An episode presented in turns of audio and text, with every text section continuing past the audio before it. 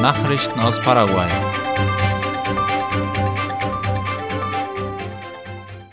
Uruguay will Paraguay Häfen zur Verfügung stellen, um den Export zu fördern. Das hat der uruguayische Präsident Luis Lacalle Pou gesagt, wie La Nación schreibt. Er betonte, dass die geografische Lage und die Lage der Häfen seines Landes für die paraguayische Produktion von großem Nutzen sein könnten, um die Produktion und die Exporte zu steigern. Lacalle hob das produktive Wachstum Paraguays in den letzten Jahren hervor, insbesondere im Fleischsektor. Das gebe enorme Möglichkeiten der Zusammenarbeit, um das Wachstum zu steigern, so das paraguayische Staatsoberhaupt. Beide Länder zeichnen sich durch die Landwirtschafts- und Fleischproduktion aus. Diese Wirtschaftszweige können sich gegenseitig ergänzen, heißt es in dem Zeitungsbericht. Die Wirtschaftstätigkeit Paraguays ist den zweiten Monat in Folge zurückgegangen. Die monatliche Wirtschaftstätigkeit Paraguays ist im März laut La Nation um gut vier Prozent gesunken. Damit sammelt sich ein durchschnittlicher Rückgang von fast drei Prozent in den ersten vier Monaten des Jahres. Paraguay zählt nunmehr zu den Ländern mit dem geringsten Wirtschaftswachstum in der Region in diesem Jahr. Noch im Dezember 2021 war man noch von einer der dynamischsten Volkswirtschaften ausgegangen. Die Dürre und auch die international angespannte Situation hätten zu dieser Situation beigetragen, verlautet aus dem Zeitungsartikel.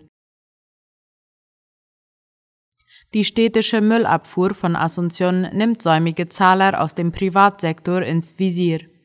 Der Personalchef der Stadtverwaltung von Asunción, Federico Mora, kündigte an, dass diese Woche eine Liste der privaten Einrichtungen veröffentlicht wird, welche bei der Müllabfuhr offene Rechnungen haben. Es gebe auf der Liste säumiger Zahler, die für die Dienstleistung der Müllabfuhr eine Milliarde Guaraníes schulden würden, sagte Mora. Dazu gehören demnach Restaurants, Sportvereine, Parteizentralen, Handelszentren, Organisationen der Zivilgesellschaft, Genossenschaften und andere private Einrichtungen. In den ersten Maitagen hatte die Stadtverwaltung mit Erfolg dieselbe Aktion bei den öffentlichen Einrichtungen angewandt, die hohe Schulden bezüglich der Dienstleistung der Müllabfuhr hatten. Mittlerweile entsorgt die Stadtverwaltung von Asunción bei den öffentlichen Einrichtungen wieder den Müll, da sich alle bereit erklärt haben, einen Zahlungsplan auszuarbeiten. Die nationale Förderbank BNF will eine Zweigstelle in Buenos Aires eröffnen. Dieser Schritt soll Finanztransfers an Paraguayer ermöglichen, wie aus der Zeitung ABC Color verlautet.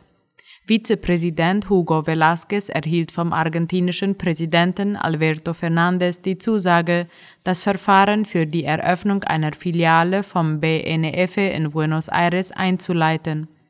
Velázquez erklärte, dass der Antrag aufgrund von Beschwerden von in Paraguay lebenden Personen über die hohen Kosten für Überweisungen an ihre Verwandten gestellt wurde. Laut den Betroffenen ist es derzeit so, dass etwa 10 Prozent des überwiesenen Betrags nach Paraguay als Zahlung für die Transaktion zurückgehalten wird. Der Betrag könnte laut Velázquez gesenkt werden, wenn es in Argentinien eine Bankfiliale der BNF gebe. Der Katastrophenschutz SIN hat angesichts des Kälteeinbruchs seine erste Herberge in diesem Jahr geöffnet. Dort können ab heute Obdachlose vorübergehend Unterschlupf finden. Das Haus an der Ecke Ayolas und Manduvira kann bis zu 30 Personen aufnehmen.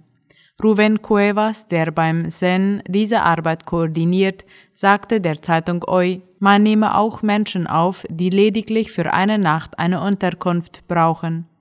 In dem Haus stehen Obdachsuchenden ein Dach, warme Kleidung, ein Frühstück und ein Abendbrot zur Verfügung. Die Meteorologen hatten am Wochenende einen Temperatursturz vorausgesagt. In den nächsten Tagen könnten die Temperaturen bis auf 4 Grad Celsius sinken, die gefühlte Temperatur 2 bis 3 Grad erreichen. Nachrichten aus aller Welt. EU-Außenminister bewilligen Geld für Waffenlieferungen. Die Außenminister der EU-Staaten haben weitere 500 Millionen Euro bewilligt für die Lieferung von Waffen und Ausrüstung an die ukrainischen Streitkräfte, wie der ORF schreibt. Das kündigte der EU-Außenbeauftragte Josep Borrell nach einem Treffen mit den Ministern in Brüssel an. Damit erhöhen sich die für die Ukraine zur Verfügung stehenden EU-Mittel für Militärhilfe auf zwei Milliarden Euro. Ein erstes Paket über 500 Millionen Euro war bereits Ende Februar bewilligt worden, zwei weitere folgten dann im März und April.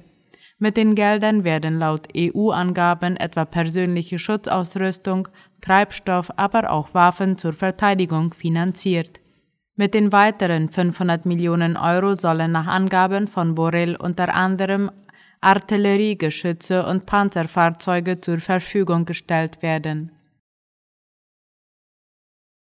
Kubanische Diktatur verabschiedet Strafrechtsreform. Nach den außergewöhnlich heftigen Protesten gegen Kubas kommunistische Führung im vergangenen Sommer hat das Einkammerparlament gestern in einer außerordentlichen Sitzung eine Strafrechtsreform verabschiedet.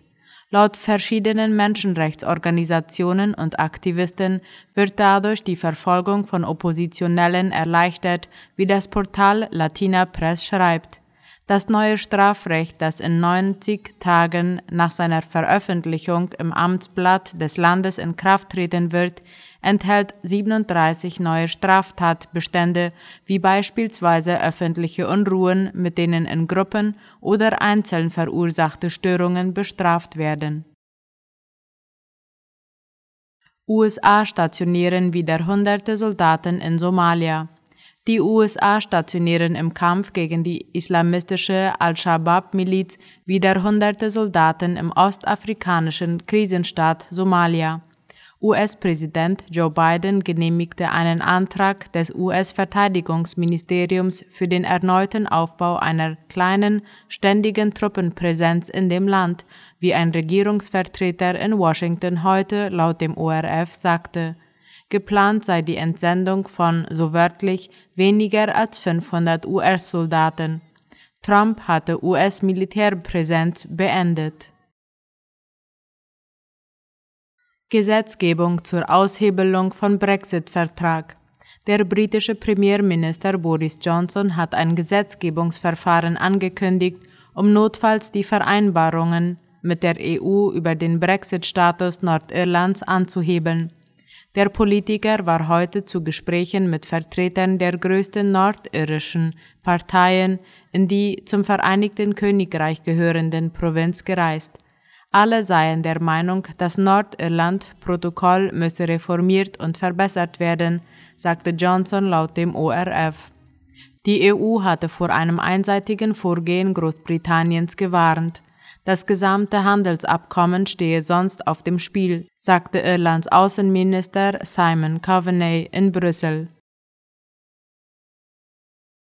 Frankreichs Premier tritt wie erwartet zurück. Frankreichs Premierminister Jean Castex hat wie erwartet seinen Rücktritt eingereicht. Das teilte der Élysée-Palast laut der Tagesschau mit. Der Schritt gilt in Frankreich als Formalie nach einer Präsidentschaftswahl. Er kommt aber gut drei Wochen nach der Abstimmung überraschend spät. Präsident Emmanuel Macron nahm den Rücktritt der Mitteilung zufolge an.